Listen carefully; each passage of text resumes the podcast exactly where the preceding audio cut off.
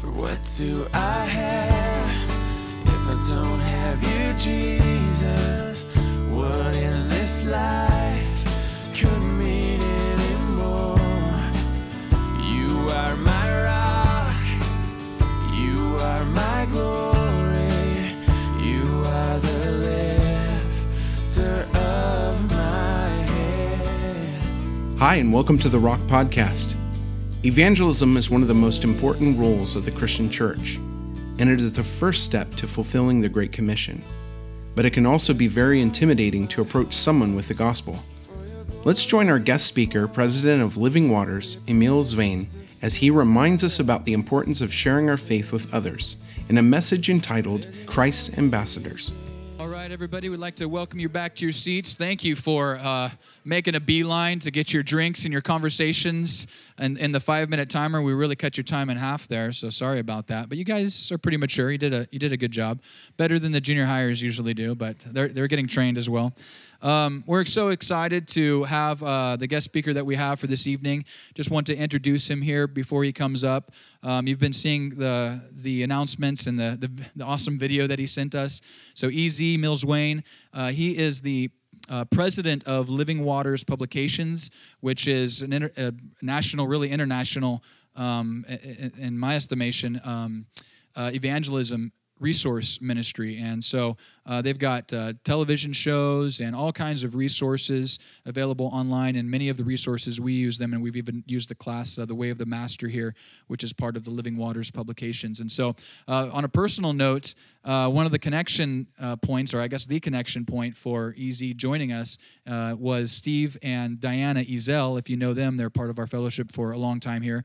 And they were youth leaders when EZ was in youth group when he got saved down in Southern California, right? Yeah, so he got saved under uh, the you know the ministry team that there that Diana was a part of, and so it's pretty awesome. And so actually, it makes me wonder, how come you're not a youth leader here at the Rock? If we got, we're turning out we're turning out these kinds of uh, students from the youth ministry. Uh, we got to change that. So pressure's on. So, anyways, uh, why don't you guys welcome with me uh, Emeal Zwayne, EZ, to come and share with us. Thank you, brother. Wow, after that introduction, I cannot wait to hear myself speak. what an absolute joy it was to worship the Lord with you together this evening, my brothers and sisters. The Lord has blessed my beautiful wife, Rachel, and I with five amazing children. Yeah, I got married at two. my wife literally robbed the cradle. And ever since my children were babies, it was my habit to sing spontaneous and spur of the moment love songs over them, expressing to them how much I love and adore and cherish them as my children. And I would typically begin one of these songs by saying, Sweetheart, Papa wrote you a song. One day, my daughter Julia, who was about five at the time, came over to me, looked up at me with her big, beautiful brown eyes, and said, Papa, I wrote you a song. And then she proceeded to sing about how much she loved and adored and cherished me as her father. And can you blame her? now, those of you in here tonight who are parents, you understand how quickly the heart of this father melted. But to be candid with you, my heart did not melt because of the earth shattering lyrics or the mind blowing rhyme scheme or the angelic melody, because frankly, none of those elements were present. My heart melted because my daughter, of her own volition, expressed to me as her father how much she loved and adored and cherished me. I couldn't help but wonder as we worship the Lord together this evening how so touched the heart of our Father must have been as we did the same with him. The fact that he allows us into his presence the God of the universe, blows my mind. Uh, there really are no words with which I can adequately express to you all this evening how honored I am to be here. And it was extremely kind of Pastor Carlin to invite me. In fact, I don't know how many of you knew this, but there was originally another speaker who was slated to be here. But as soon as Carlin found out I was available, he quickly canceled Billy Graham. So, what can I say?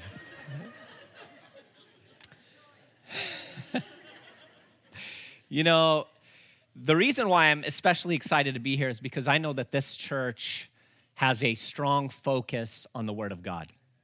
And I know that you all have realized by now that we live in the midst of a world that is frantically in search of truth. People are looking for truth in every which direction. And the tragedy is, is it's right beneath their nose and they don't even realize it. Years ago, when I was a pastor, we started a men's school of ministry through which we trained up young men and sent them out to serve the Lord. When we first started it, we needed to find a property that was adequate to establish such a school, a place that had a nice size home and property. So after a lot of searching, we finally found a place that was perfect. The only problem was it was kind of a cross between a junkyard and a dump. The place was just a mess, an acre and a quarter full of trash. And so we set out to clean it up and dump run after dump run. Finally, the place was in working order. And then we looked around at the landscaping and thought, you know, we need to clean that up a little bit. But of all the trees that were on that property, there was only one tree, and there were a lot of trees, but there was only one tree that we decided to cut down. And so we cut it down. And if you know anything about removing trees, you cut the tree down, and then, of course, you have to remove the stump. So, to do that, you have to dig a trench around the stump, fill it with water, loosen up the roots, and then yank out the stump. And so we cut the tree down. And then, in the process of digging the ditch around the stump, as the pickaxe penetrated the earth, suddenly our team heard the sound of breaking glass, only to look down and find wads of cash sticking out of the earth. 100 million, no, just kidding. You're like, what's that address? It was actually $2,200, but that was nothing to sneeze at because the bills dated back to the 1930s. And in the 1930s, you could buy a new car for $700. You, you could buy a house for about $3,800. The average income was about $2,800. So $2,200 was a huge treasure in that time. The man who said money doesn't grow on trees was right. He just forgot to look under them. And you know, I couldn't help but wonder of all the people that lived on that property over the course of decades since the 1930s, how many of them sat maybe on that very spot where that treasure was buried beneath their nose, weeping about their financial woes? And it's the same with the world. But you know, there's only one thing more tragic than not knowing that a treasure is buried right beneath your nose it's knowing that it's there and never digging it out. And so I praise God tonight that I'm at a church that is concerned about digging out the treasure that is found in the living Word of God. And I'm excited to do that with you this evening. Join me, please, in a word of prayer. Father, thank you so much for the grace that you've granted me in being here with my brothers and sisters. Thank you for your living Word that is sharper than any two edged sword. We pray that tonight you would search our hearts through it, Lord. That tonight you would stir us up, that you would excite us to be doers of what we hear, and send us out with enthusiasm to serve you with honor and with passion. Grant me grace as I share your word with your people. Touch our hearts with it, we pray. In Jesus' name, amen. Amen. Please turn with me in your Bibles to Second Corinthians chapter 5. 2 Corinthians chapter 5.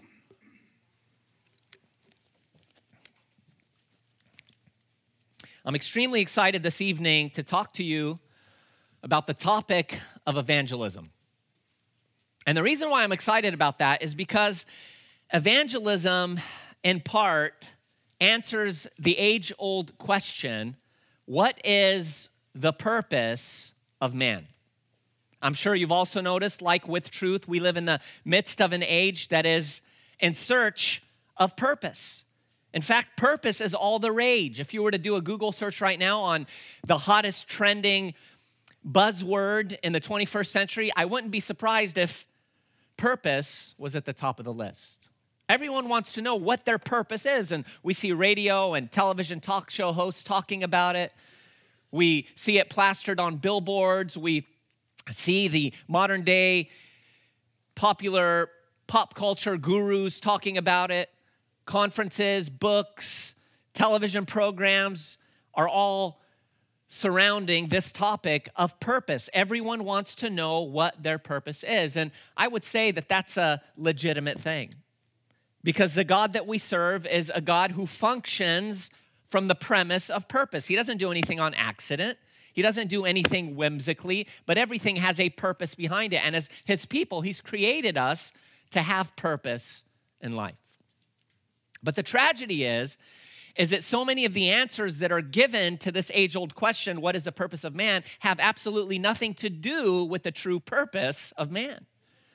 Because more often than not, what we're hearing is someone's conjured up opinion rather than something that is based, as we talked about earlier, in the very word of God. Brothers and sisters, what matters is not what Oprah or Dr. Phil has to say in regards to purpose. What matters is what the, yeah, amen, thank goodness. What matters is what the living God has to say about our purpose in life. Purpose is not something to be trifled with, it's not something that we can just kind of come up with a harebrained idea about and apply it or test it. It's so important that we have to know what God has to say about it. And tonight, I want to explore with you what the true purpose of man is according to God. And let me tell you at the outset, my brothers and sisters, that the purpose of man is extremely, extremely simple. It's very simple. But we as people have a way of complicating the simple, don't we? The purpose of man is simple. The purpose of man is to know his maker, be known by his maker, and make his maker known so that others may know his maker as their maker, be known by his maker as their maker, make the maker of him who made his maker known to them as their maker, known as the maker of others. So that others may know the maker of him who made his maker known as the maker of the ones who made the maker of the one who made his maker known to them as their maker, known as their maker, as their maker, and then may also make him known to others who in turn know him, be known by him, and in multiplicity to the degree of infinitude, make him known. Simple. And in reality, it is. But as you just saw by that ridiculous example, we as people really do have a way of complicating the simple. Brothers and sisters, it's true. The purpose of man is to know his maker, be known by his maker, and make his maker known. Now, if you are anything like me, you absolutely love the first two parts of that purpose statement. The purpose of man is to know his maker and be known by his maker. I mean, isn't that exciting, right? To be able to say that you know the God of the universe. And not just that you know the God of the universe, but that the God of the universe actually personally, intimately knows you. That's exciting. But uh, to make him n- known? That's supposed to be funny. To make him known? Now, you think about it on an earthly level, right? I mean, how exciting it is, is it to say that you know someone that's well known?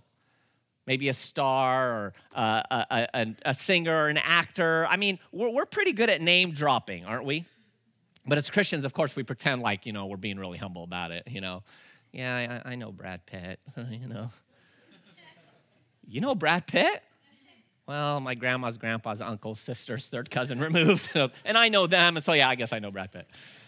But I mean, it's exciting to say we know someone, right? And maybe sometimes it's hard to believe, but then when it's proven that you don't just know them, but they know you, and you see them in public, there's Brad Pitt on a stage somewhere, and he goes, Hey, Diana Ezel, how are you?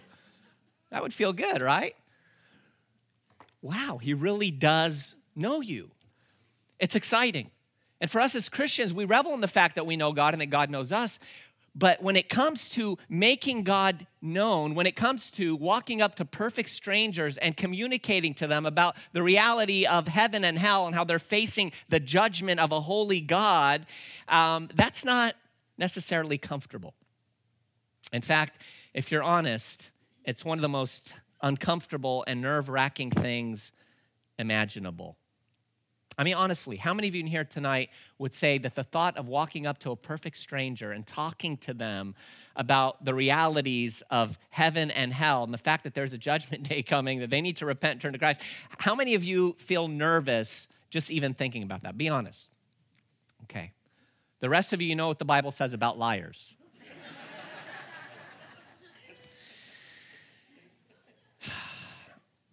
but you know, you do have in every church that rare brother or sister, you know, the fearless one. Nothing can get them down, no one can get in their way. And, They call you up on a Saturday morning. Hey, what are you doing? You're like, oh, nothing. You're just hanging out. I don't have anything going on today. Oh, you want to go witnessing? Uh, uh, actually, I have to get a haircut today. But you're bald.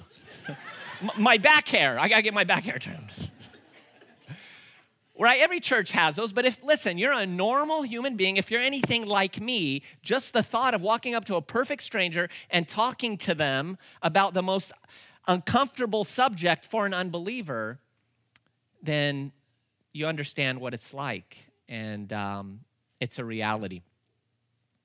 But think about it. How many of us in here feel more comfortable engaging in other Christian activities that were made possible to us because of the fact that someone at one point or another in some way shared the gospel with us. I mean, I would much rather, right?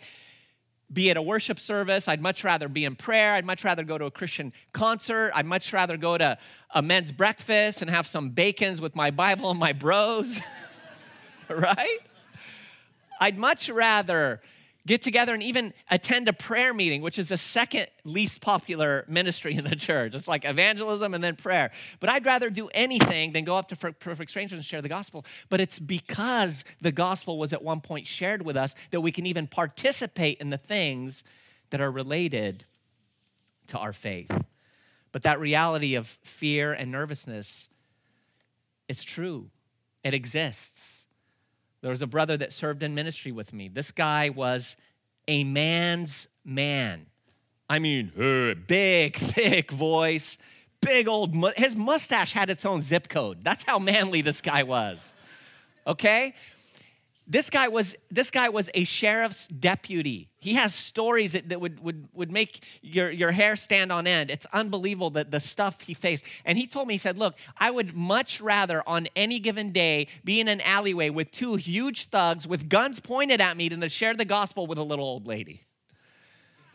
Because the fact is there is not only the natural fear of man and just talking to strangers as it is, but there's that spiritual warfare involved, and there's Satan's desire in keeping the gospel of everlasting life from reaching the lost. But, brothers and sisters, evangelism is perhaps the most important topic to be addressed in the church today because the church will never be all that it can be unless it's fulfilling one of its main functions on earth we need to recognize tonight that we were created to glorify God and to bring Him pleasure through our obedience. This isn't a very popular topic in church today. This isn't something that most pastors get excited to preach because many pastors today, thank God, unlike the pastor in this church, are tickling people's ears. But, brothers and sisters, our life is a breath. We are literally one heartbeat, one blink, one step away from crossing the threshold of time into eternity. And then our whole lives will be sealed up, and the things that were not cool to have done in the sight of man will have been the coolest things to have done when you're standing before your God. And life is quick. My father, my biological father, this January will be 106 years old. I'm 83, but plastic surgery works wonders. But my father's really going to be 106 years old. And I know to us that sounds like, wow, man, that's so long, he's old. But I assure you that to him, it's like the blink of an eye. Not long ago, I was walking down the hallway and I heard crying coming from his room. He lives with us. And I walked in his room and I said, Dad, what's, what's wrong? What's going on? And he was standing there looking at some pictures on his shelf that my sister had reproduced for him of his parents. And he stood there and he's crying like a babe and he's going, My mom, my dad, they died 50 or 60 years ago. But to him, it's as if though it were yesterday. And my question to you, brothers and sisters, and I want you to hear me closely tonight. My question to you is when this life is over, this life that's but a breath, hot air, a hot breath on cold air, once it's vanished and you're standing before God, will you be, and I'm glad I did type of person? Or will you be an I wish I would have type of person? You want to live a life without regrets as a Christian, being spent for the glory of God until every last drop of wax is spent as you burn yourself up for His glory. The things that were not cool to have done in the eyes of man, as I said, will have been the coolest things to have done when you're before the Lord and you recognize it's all over. And you're suddenly seeing with your eyes what you had grasped by the eye of faith as you look at your Savior who gave his life on that cross to redeem you and the world. We need to understand who we are as Christians, what we're supposed to be doing, and what our true purpose is. And for that, we turn to 2 Corinthians chapter 5, beginning in verse 9. 2 Corinthians 5, verse 9. Therefore, we make it our aim, whether present or absent, to be well pleasing to Him. For we must all appear before the judgment seat of Christ, that each one may receive the things done in the body according to what he has done, whether good or bad. Knowing therefore the terror of the Lord, we persuade men. But we are well known to God, and I trust are well known in your consciences. For we do not commend ourselves again to you, but give you opportunity to boast on our behalf, that you may have an answer for those who boast in appearance and not in heart. For if we are beside ourselves, it is for God, or if we are of sound mind, it is for you. For the love of Christ compels us, because we judge thus that if one died for all, then all died and he died for all, that those who live should live no longer for themselves, but for him who died for them and rose again. Therefore, from now on, we regard no one according to the flesh. Even though we have known Christ according to the flesh, yet now we know him thus no longer. Therefore, if anyone is in Christ, he is a new creation. Old things have passed away. Behold, all things have become new. Now, all things are of God who has reconciled us to himself through Jesus Christ and has given us the ministry of reconciliation. That is, that God was in Christ reconciling the world to himself, not imputing their trespasses to them, and has committed to us the word of reconciliation. Now then, we are ambassadors for Christ, as though God were pleading through us we implore you on Christ's behalf, be reconciled to God. I think one of the biggest tragedies that we face as Christians, believe it or not, is familiarity with the Word of God. You've often heard the saying, familiarity breeds contempt. I think it's more proper to say, in this case, familiarity breeds neglect or oversight or lack of understanding. A lot of us have what I call the John 3:16 syndrome. John 3:16, we know it so well, we can rattle it off in our sleep. And oftentimes when it's quoted or maybe even when we read it in scripture, we disconnect from the meaning because we know it so well. And I think that 1 Corinthians or 2 Corinthians chapter 5 here is a case in point. And I relate to this. Look, my passion is scripture memory. My, my vision is to memorize the entire New Testament. I'm working right now on my 12th book in the New Testament. But it has been, I don't say that to boast, I say that to my shame because there's passages I've had memorized for years, and yet the significance of it is lost on me because I haven't focused on the true intent of the Spirit through the Word of God. And so, my hope tonight is that as we look at this text together, you will have what is called a paradigm shift.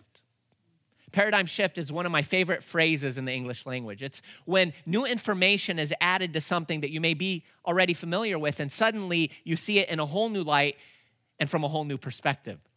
Ray Comfort often shares an example of this. He talks about his father in one of his sermons, and he says how when he was growing up, his father used to beat him and his siblings, and he would often leave him and his and his mother and his brother and sister and take off on them. And one time he saw him kill an animal with his bare hands. Yeah, sounds like a vicious father until he explains to you that he used to beat them because he used to discipline them to bring them up in the ways of the Lord. And he used to leave them and their mother at home because he used to go to work to work hard and provide for them. And he killed an animal with his bare hand because one time he hit a bird as he was driving down the street and it fell and it was in anguish and he put it out of its misery. Paradigm shift. Suddenly you see it from a whole new perspective. Brothers and sisters, Paul the Apostle here is about to unlock such powerful, dynamic, revolutionary, transformational truth. And when I preach the Word of God, I preach it with the eye of faith that every single person in this room can leave here literally transformed for the glory of God. And so Paul begins here by saying in verse 9, therefore, we make it our aim, whether present or absent, to be well pleasing to Him. In other words, the Christian's life is bound up in living for the pleasure of God. That's not a popular theme today. How often do we wake up in the morning and the first thought on our mind is, Lord, how can I be pleasing to you? How often do we look at all things in life through that grid? Lord, are you pleased with the friendships that I keep, with the relationships that I'm in? God, does my personality please you? How about my sense of humor? my hobbies, my job. Lord, are you pleased with my home, with my expenditures, with my leisure? God, is it pleasing to you? Paul says, look, whether we are present with the Lord or whether we're absent from Him and here on earth, we make it our aim, our ambition, our goal, our passion in life that in all that we do, we bring Him pleasure. Lord, is this pleasing to you? He goes on in verse 15 and he now connects this with the reason why we should be pleasing to the Lord. He says, And he died for all, that those who live should live no longer for themselves, but for him who died for them and rose again. Our call to be pleasing to the Lord in all things, brothers and sisters, is not without basis. It's not some thought up imaginary thing that is not rooted in reality and reason. It's rooted in the very fact that he died for all of us so that those of us who've been made alive by him should now no longer live for ourselves, but for him who died for us and rose again. See, we're, we're experts at loving self. Jesus, when he talked about fulfilling the greatest commandment, he said, Love the Lord your God with your, all your heart, mind, soul, and strength. I mean, that, that's quite involved, and he elaborated. But then when he turns to how we're to love people, he says, And love your neighbor as yourself. That's all he had to say, as yourself. Because we're experts at loving ourselves, right? When I wake up in the morning, it's not my neighbor that I make a pot of coffee for. It's not my neighbor's teeth that I brush, though he needs it desperately. It's not my neighbor's kids that I'm saving up for to send to college, right? I, am always thinking of self, and it's not all bad. I mean, a lot of it is self preservation. God has put that in us, but we know how to love ourselves. God comes now and He says, Look, listen, He died for you. That those of you who are alive shouldn't live for yourself anymore because that's all that our lives consisted of in the past, wasn't it? It was all about looking out for number one. It was all about my interests, my desires, my wants, my needs. I didn't think about other people first, and I surely didn't think about God. But as those who have now been redeemed, saved, transformed, we're now to live for him and no longer for ourselves. And then in verse 17, he connects it again and he says, Therefore, because of all this, if anyone is in Christ, he is a new creation. Old things have passed away. Behold, all things have become new. This a very popular verse. We quote it often, but we don't see it in its context. In its context, it's all interrelated to no longer living for ourselves. It's all interrelated to living with the aim to please God. And in light of that, we're new creations. The old things have passed away. That old life of living for self, that old life of looking out to please only me is done away with. All things have become new. Why? Because we're regenerated, because He died for us and rose again. We're a new creation. And then He ties it all together in verse 18. He says, Now all things are of God who has reconciled us to Himself through Jesus Christ and has given us the ministry of reconciliation. That is, that God was in Christ reconciling the world to himself, not imputing their trespasses to them, and has committed to us the word of reconciliation. Now then, because of all this, we are ambassadors for Christ, as though God were pleading through us. We implore you on Christ's behalf, be reconciled to God. In light of all of this, in light of all that God has done, listen, now He's done something special and extraordinary in you and he wants to do it through you. And brothers and sisters, here's where the paradigm shift comes in 2 Corinthians chapter 5. Paul just unveiled something radical for us. So I want you to listen closely. If you're in here this evening and you are a Christian, you have been born again, you profess Christ Jesus as your Savior, then according to Paul's words here in Second Corinthians chapter 5, right now, at this very moment, as you're sitting in your seat, you are absolutely 100% in full time ministry. You're in full time ministry. You're like, what? What are you talking about? I thought full time ministry is for, for pastors or for counselors or for Christian leaders or for evangelists. Nah, leave me alone, man. If you are a Christian, if you profess the name of Christ, you are right now 100% in full time ministry. Paul the Apostle says that God has given you the ministry of reconciliation. The word reconciliation means to bring back into relationship again. Who's it talking about? Talking about a lost world that has been separated from God because of their sin. And notice that's where you were. Notice what Paul says. He reconciled us to himself and now has given us the ministry of reconciliation. Guys, this is radical. Paul's saying, look, God has taken you and he has, making, he has made you a partaker of this reality called reconciliation. He brought you back into right relationship with him again. And now he's taken you and he's appointed you to be a minister of reconciliation, giving you a full time ministry of reconciliation. You are a dispenser of that very thing that you have been a partaker of. And no one is more effective than the person who has a personal testimony connected with what they're offering others. I mean, when someone comes to your door and they're selling you something, you know, and they're, they're, talking about their little Ginsu knives and they're just staring into space, you know, that's not impacting you. But when someone comes up to you and they talk to you about how they were on the brink of death and someone prescribed a certain medication to them or, or a medicine or a certain diet or program and, and they transform their lives and they show you before and after pictures and they line it all up, man, you're listening. Guys, look, as Paul the Apostle talks about, we're not as many peddling the word of God. In other words, we're not just out there like useless salesmen, but we are partakers of the transformation that is found in the gospel. When we preach the gospel to other people, we're preaching the gospel that we ourselves have been transformed by. We are ministers of reconciliation because we have been reconciled to God. Not only are you in full time ministry right now, but God has given you a title. You have an official role. Listen, you are at this very moment an ambassador of Jesus Christ. That's who you are. You say, but I don't want to be an ambassador. Leave me alone. I don't like that. Diane, Steve, why'd you invite this skinny, squeaky voiced guy to come to our church?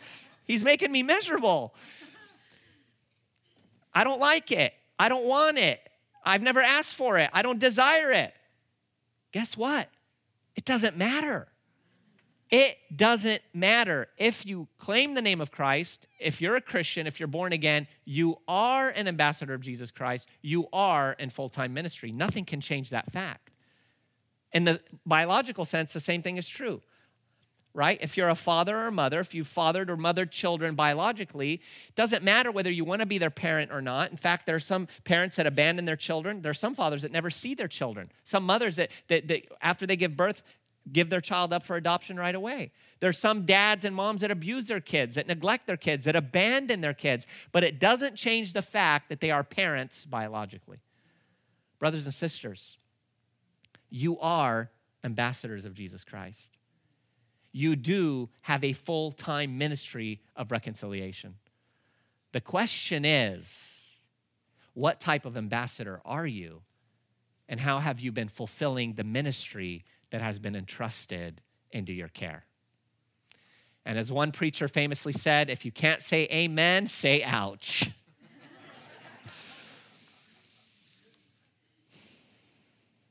but do you know what thrills my heart, brothers and sisters?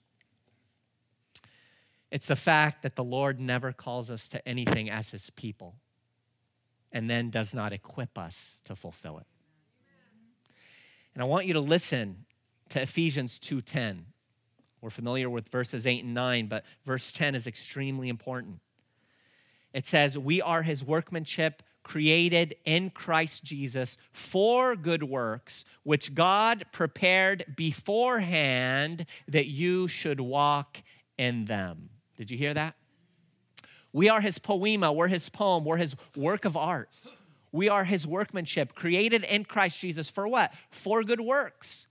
Evangelism falls under that rubric of good works. That's good works under the glory of God. He has prepared our good works or our evangelistic encounters beforehand that we should walk in them. I love that word prepared. Prepared for us. I love that phrase, especially when it comes to food. I love it when my food is prepared for me. I grew up in an Arab home, and if you know anything about Arab mothers, uh, they do everything for their children. So, I, I mean, I, remember my mom, she would go crazy because I'd come home and I'd be like, Mom, you know, make me a sandwich. She'd be like, Make you a sandwich? You know, you got to learn to make a sandwich for yourself. You're going to get married one day. No woman's going to take care of you the way that I do. She was wrong. I didn't know how to press microwave buttons hardly when my mom was alive. I still hardly know how. I'm blessed with a wife who takes really good care of me, and I love my food prepared for me. I remember some time ago, some friends of ours told us about this restaurant called The Melting Pot. I don't know if you have, okay, sounds like you, mm, sounds like you've all been there. The Melting Pot. And I got excited because they said, man, you go to the melting pot and they, they have these bowls of melted chocolate and they bring you marshmallows and bananas and all this fruit and you dip it. I'm like, oh, okay, I'm going. So we made reservations. We went. And, uh, you know, I'm excited. You know, we ordered dinner. They had dinner and, you know, we ordered all the dessert and everything. So we're sitting there waiting.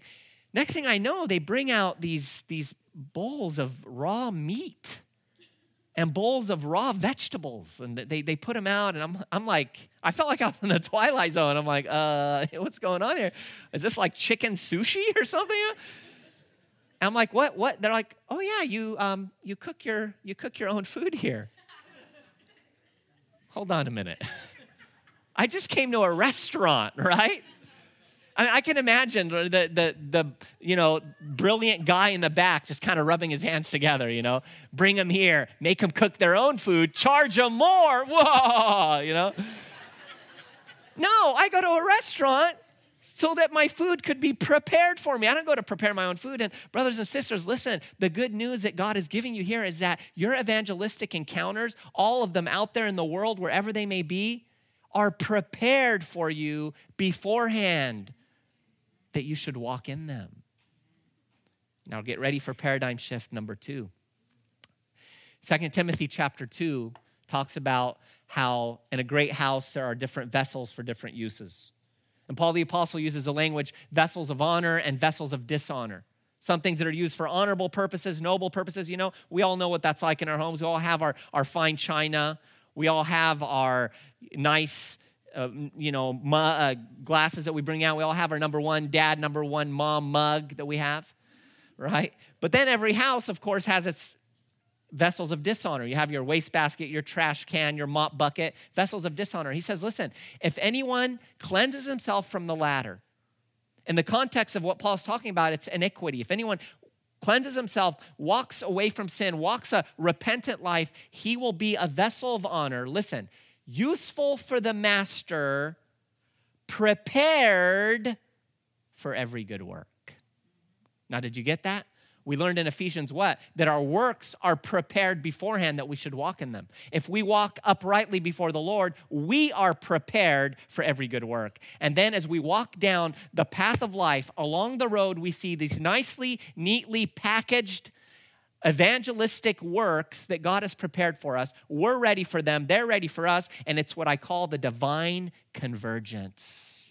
And, and, and they come together and we enter into them ever so sweetly for the glory of God. This is the Christian life. This is the life of the ambassador of Jesus Christ. It's a person who is prepared for every good work and every good work prepared before them, fulfilling the ministry of drawing people back into relationship with God again, of which they are partakers, and fulfilling their role as an ambassador of Jesus Christ. Brothers and sisters, before I became a Christian, one of the most negative phrases you could ever hear from anyone was the phrase, I was used. I was used. Whenever someone says, I was used, you always knew that something negative was about to follow. But I ask you tonight, as Christians, is there any greater honor than to be able to say, I was used by the living God? There is no greater honor or pleasure. And if you've never experienced being used by God and bringing the gospel of life and light to a lost soul, my brothers and sisters, I want to urge you tonight to wake up and recognize you have a ministry and you have a role. And God wants you to experience joy indescribable as you do it, not for yourself, not even for the person, but for the glory of God out of love for Him and for people. And the thing that blows my mind is that the God of the universe would call us to be His ambassadors. You know the reason why that doesn't absolutely blow our minds and overwhelm us with joy and excitement and euphoria? The reason why it doesn't is because we have a very low view of God and a very high view of ourselves. And that's a dangerous combination. Brothers and sisters, do you understand who God is? And in contrast to Him, do you understand who you are in your lost state? This God calls you to be His ambassador. Let me give you a little bit of perspective so you can just kind of grasp the grandeur of God this evening. Listen, right now, if a beam of light came flying through this sanctuary at the speed of light, 186,000 miles per second.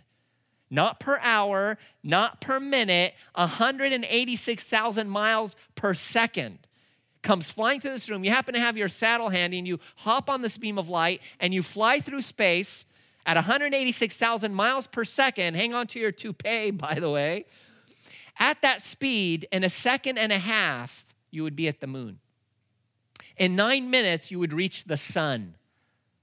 In four years, you would finally arrive at Alpha Centauri, which is a star that is closest to our solar system. But get this if you hopped on that beam of light at the beginning of our galaxy and flew all the way across to the other end of our galaxy, the Milky Way, at 186,000 miles per second nonstop, it would take you 100,000 years to complete your journey a second and a half to the moon, nine minutes to the sun, 93 million miles away, four years to Alpha Centauri, 100,000 years from one end of our galaxy to the other. Brothers and sisters, there are over 100 billion galaxies with over 100 billion stars in each galaxy. And the Bible says about our God that he spans the universe with his hand, that heaven and the heaven of heavens can't contain him. And he has called you to be his ambassador. Woo! That's insane. Especially when we consider our wicked, fallen, sinful nature. And that should stir us with excitement and joy and honor and privilege, and at the same time, sobriety as we recognize how radical this responsibility is. I wish that we would be like the leper in Mark chapter 1. You remember the leper in Mark chapter 1?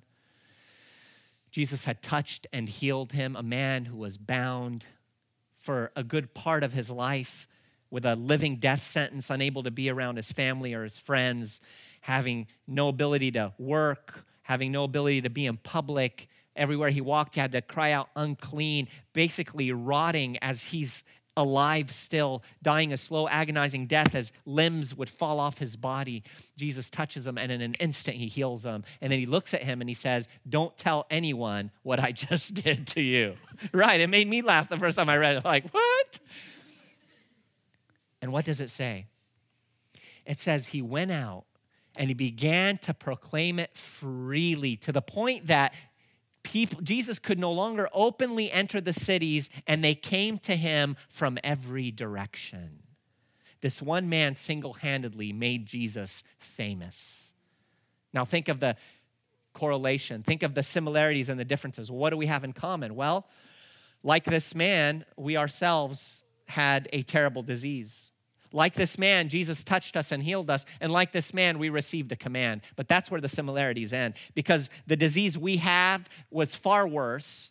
The healing we received was far greater, and the command we received was far more important. He told him not to go. He told, he told him not to go. He told us to go. If this man who was told not to go, healed of a lesser disease, and given a command not to go, made Jesus so famous, how much more should we, brothers and sisters, proclaim to the world when he's told us to go into all the world and preach the gospel to every creature?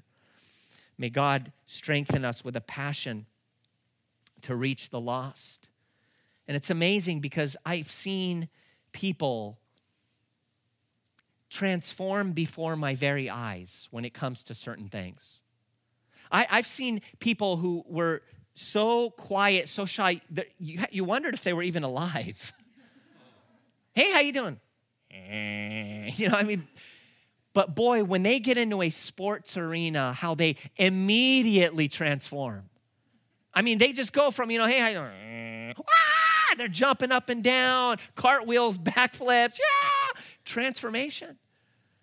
Can we not get enthused about the God who became a man, hung upon a cross, and gave his life to redeem our souls from hell? You know, we live in a world full of man made heroes today. And when I say man made heroes, I'm speaking of those who have been elevated to a high degree of esteem because of the impact they've had in the lives of others, other people.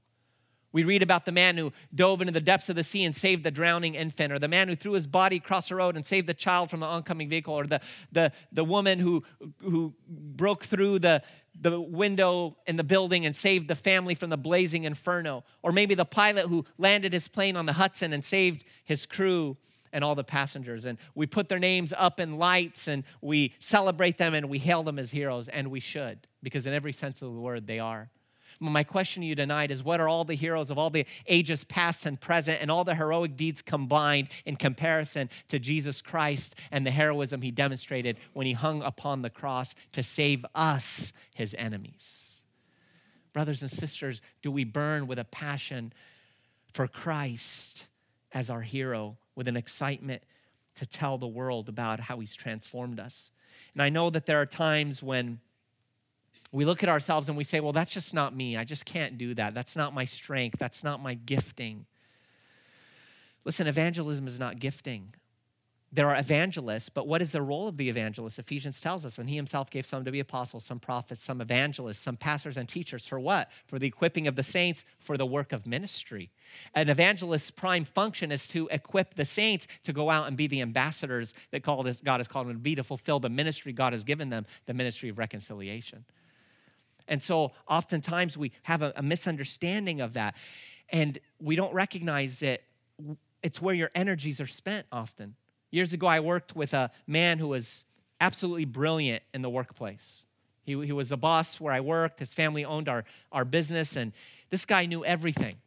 He, he, he knew every price of every item, he knew the history of every product we carried. He was so bold and, confident with customers when they came in. And one day he looked at me and he goes, Easy, I don't understand. How is it you memorize scripture and you know all these facts about Christianity and you go out and you witness? I just, man, I can't do that. And so I remember I wrote him a letter. I said, Johnny, what's the difference between memorizing $3.16 and memorizing John 316? I said, What's the difference between being able to remember the facts and the history regarding a certain product and memorizing facts about the history of Christianity? What's the difference between being able to walk up to a customer and boldly represent the company's policies and walking up to a stranger and presenting them with the gospel?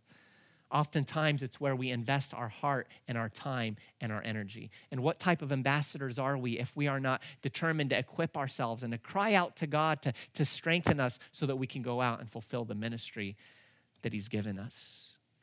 Listen, brothers and sisters, I've been involved in evangelism for nearly 25 years since I was a new Christian.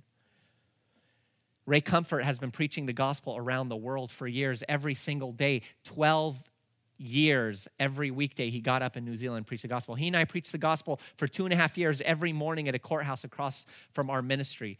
We've been to 13 countries preaching the gospel open air everywhere. I've been door to door in my neighborhood to, a thousand homes with my team preaching the gospel. And to this day, we both still get nervous.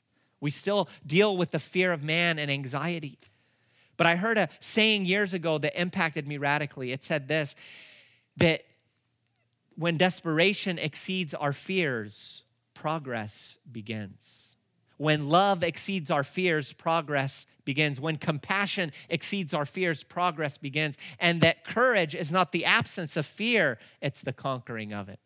It's saying, I'm terribly nerve wracked, I'm scared, I'm afraid, but I'm still gonna get up and I'm still gonna preach the gospel because the power is not in our words, it's not in our ability to convince and be smooth. Listen, Paul made it clear that the gospel is the power of God unto salvation.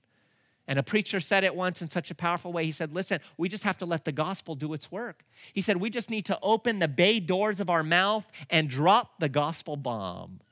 Let it explode and let it have its effect. Doesn't matter if you stumble through it, if you fail, if you fall. God is able. It's His gospel, and He saves. We don't. That takes the pressure off us. We're just called to be faithful, obedient servants of the Lord. And, brothers and sisters, when we yield to the Lord and obey Him, it's the greatest pleasure. There's no greater pleasure than being a tool in the hand of God. I can go on and on tonight with examples of divine encounters, of that divine convergence where I prepared for every good work, every good work's prepared for me, and it's come together. But I want to just share one with you because time is running out. By God's grace, I get the privilege to travel across the country and to different parts of the world sharing God's word. And whenever I travel, I typically like to take one of my children with me. A few years ago, I was traveling to Ohio to speak at a conference there, and I took my now 14 year old son with me, Luke, on that trip. And in the course of our journey, we were traveling through one of the busiest airports in the United States of America. And after making it through security, which is often a miracle for this very innocent looking Arab, my son Luke points to the left hand side and he says, Papa, Papa, look, there's one of our ministry's million dollar bill tracts. So I look over to the left hand side and I see this little police kiosk. There was a counter, three police officers standing behind it. And I look on the counter and there's this little rectangular thing. And I'm thinking, what? I'm like, my eyes. I'm like, no, I can't be. So I start walking over there. You know, I'm like, which is a bad thing for an Arab to do in an airport. Hello, how are you? Not a good thing. So I walk up to the counter and I look, and I realize my son was wrong. It wasn't one of our ministry's million dollar bill tracts. It was an entire stack of our ministry's million dollar bill tracts sitting on this counter with three police officers standing behind it. So I'm looking at it. I'm like, what? How? I, I just, I, I, was like, I felt like I was dreaming. And one of the officers starts to walk over towards me. And I look up and I go, Excuse me, officer, my, my ministry prints these. I don't know how this got here. And he looks at me and he goes, Easy. And I go, Ah! it was Ray Comfort. I had nothing to do with this. He goes, Easy. I love your ministry. I can't believe you're here. And so I look at him. I go, Did you put these here? He goes, Yeah. I go, you, I go, you haven't stopped you? I'm thinking, you haven't gotten busted yet? He goes, not yet. I thought, uh, it's coming. I was so blown away. I gave him my card. I said, please contact me. I'd love to talk with you more about this. So, anyhow, I come back home from my trip to Ohio and I find this email in my box from this police officer. He said, Good morning, sir. As the subject line says, it was nice to meet you and your son yesterday at the airport. Yesterday was the first time I have ever set the tract out at the law enforcement podium, even though the thought occurred to me a few years ago when I first learned of your ministry through a homeschool conference. When my two partners and I arrived at the podium yesterday, I pulled out the tracts and set them up. They were curious and read the tract, including the gospel message on the back. That then sparked a conversation that lasted several hours. I used info from Ray Comfort, Voddie Baucham, Ken Ham, and all the other info I've picked up from a variety of sources like the Bible. They were not getting it. They challenged me on everything from ancient aliens to why are the Jews God's chosen people. Then you walked up and you looked like an ancient alien. No, I'm just kidding. I mean, it's true, but I made that up. After you left, I had to explain who you were and the total improbability of you walking up at that moment. As one of my partners put it, it was like having an Amazon Kindle on display talking about Amazon products and then Jeff Bezos, CEO of Amazon, walking up. Using God's blessing of mobile internet, I showed them livingwaters.com, 180, Noah, God versus evolution, and whatever else was up on the screen. After a 10 hour shift of witnessing, I believe they will begin following Christ. Praise God. Brothers and sisters, you think of the improbability of all of that happening by chance. I mean, of all the days I could have been traveling, it was that day. Of all the airports I could have been going through, it was that airport of all the different checkpoints, and there were many there that I could have gone through, it was that checkpoint. Of all the directions my son could have looked at, it was in that direction. Of all the days over the course of the couple of years that officer thought about putting those tracks out, it was that day. And of all the things he could have been doing when we walked up, he was sharing the gospel from one of our ministry tracts. If you don't believe in the existence of God, you've got problems. and what was that? That was divine convergence.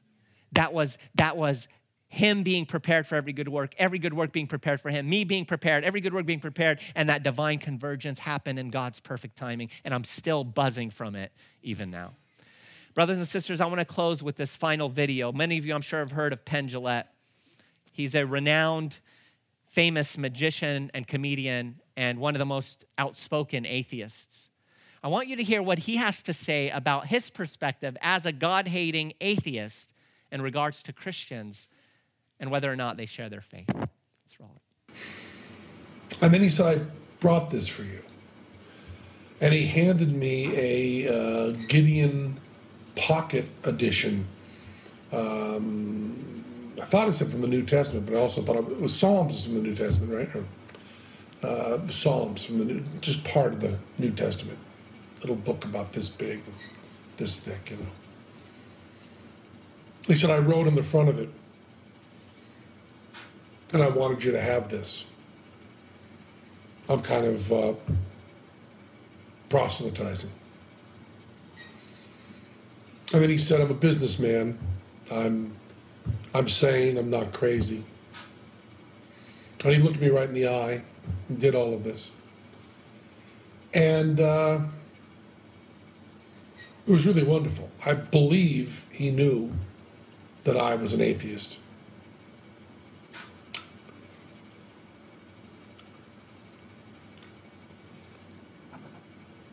But he was not uh, defensive, and he looked me right in the eyes, and he was truly complimentary. It wasn't in any way. It didn't seem like empty flattery. He was really kind and nice and sane, and looked me in the eyes, and talked to me, and then gave me this Bible. And I've always said, you know, that I, I don't respect people who don't proselytize. I don't respect that at all. If you believe that there's a heaven and hell and people could be going to hell or not getting eternal life or whatever, and you think that, uh, well, it's not really worth telling them this because it would make it socially awkward. And atheists who think that people shouldn't proselytize, just leave me alone, keep your religion to yourself. Uh, how much do you have to hate somebody to not proselytize? How much do you have to hate somebody to believe that everlasting life is possible and not tell them that? I mean, if I believed beyond a shadow of a doubt that a truck was coming at you and you didn't believe it, that truck was bearing down on you, there's a certain point where I tackle you. And this is more important than that. In 2012, Ray was corresponding with a magician who was friends with Penn, Jillette, and uh, this magician was a Christian. And he talked about maybe arranging a meeting with Ray and Penn. And Ray said to him in an email, I just reread it. He said, I would, cross a, I would crawl across broken glass for 10 miles to be able to share the gospel with Penn Jillette. Well, nothing came of it. The meeting wasn't arranged. We went to DC recently, just a couple months ago, to interview Lawrence Krauss for one of our new movies called The Atheist Delusion that's coming out. And we get out, Lawrence meets us outside the hotel, and he says, I want you to meet a friend of mine. And he points, and there was Penn Jillette. Afterwards, when we finished interviewing Lawrence Krauss, uh, Ray goes, Hey, Penn, why don't you come? Let me interview you. He goes, No, no, no, I don't want to. No. Uh, no, he's like, Come on, please, just me. He's like, No, no, I don't want to. So Ray thought, Oh, I guess this wasn't the opportunity I had prayed for. So we go outside, we're standing outside the hotel, and all of a sudden, Penn Jillette walks out, comes up to Ray, and begins to ask him questions. Ray shared the gospel with Penn Jillette for 30 minutes. At the end of the conversation, he reminded him of this video, and he said, "You know when you said that there comes a point when you, someone is standing in the middle of a road and there's a car coming towards them, that you tackle them?" He said, "Yeah." He said, "That's what I'm doing to you right now." Penn Jillette finished his conversation with Ray. He and his friend crossed the street to their hotel across the way. All of a sudden, I heard the loudest screeching of tires, and I look up and I see Penn and his friend plastered against the bus. And he later recounted the story in the radio interview. He said that the car actually hit his friend's pant leg. That's how close they were to getting hit. Ray had just reminded him of that illustration he gave, just shared the gospel with him. Divine convergence. Prepared for every good work, every good work prepared for you unto the glory of God. Brothers and sisters, you are ambassadors of Jesus Christ. You have a full time ministry of reconciliation. Your purpose is to know God, to be known by God, and to make him known. Let's pray. Father, thank you for your word. I pray that you would stir my brothers and sisters up here tonight to live for your glory and honor, to be faithful servants in your kingdom, to recognize that, Lord, if their only prayer for months is, Oh God, I'm terrified, please help me, that God, you will break through and use them. I pray you would help us to stop being negligent of our duties and our call and our responsibility. Make us faithful ambassadors. Make us faithful ministers of reconciliation.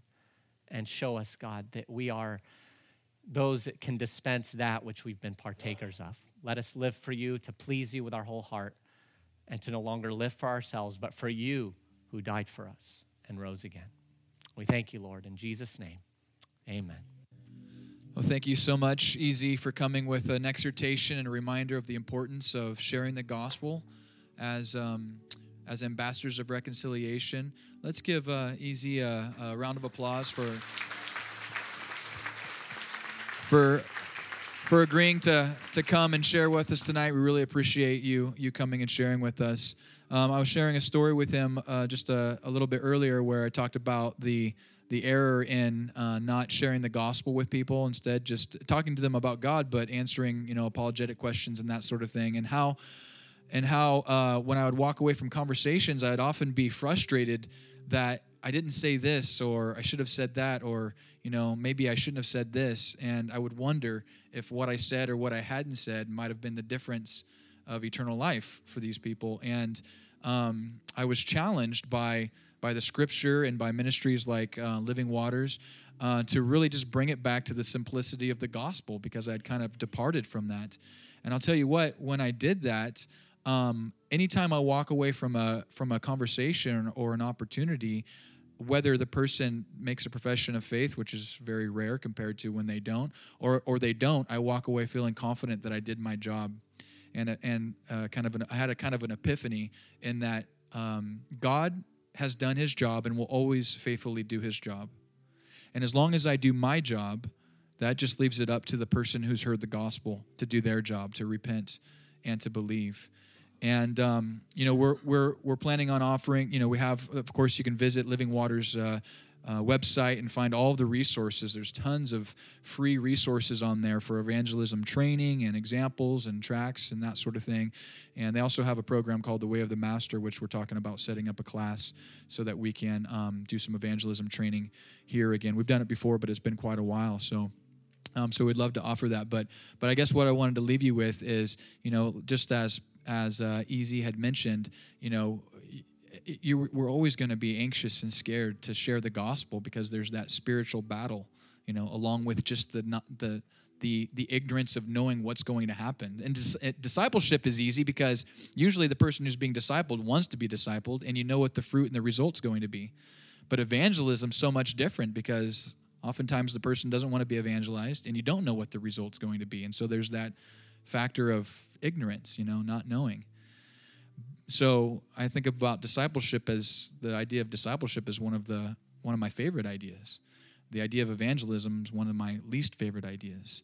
But a more least favorite idea is thinking that somebody might have missed an opportunity to receive the gospel and have a relationship with God because I was too scared to open my mouth and to share. And just as E.Z. was sharing, if we if we put that desperation and love ahead of our fear, then the Lord will open the door for us to be able to share. And I guess what? When you walk away from sharing the gospel, whether it was received or not, you feel like you've been used by God, and there's just this there's just this adrenaline rush uh, that that can't uh, be topped by anything else. And so, you know, I just want to encourage the the church, um, all of us, just to be ambassadors. Um, as E.Z. has mentioned, that's what we are. And so, let's fulfill that role to the glory of God in a manner worthy of the gospel. Amen. Amen. Let's pray together.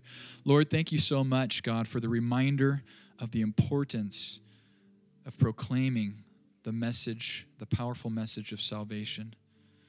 Lord, we thank you that that gospel message has made its way into our hearts and that we have been transformed and regenerated by the power of this message, the message of Jesus Christ.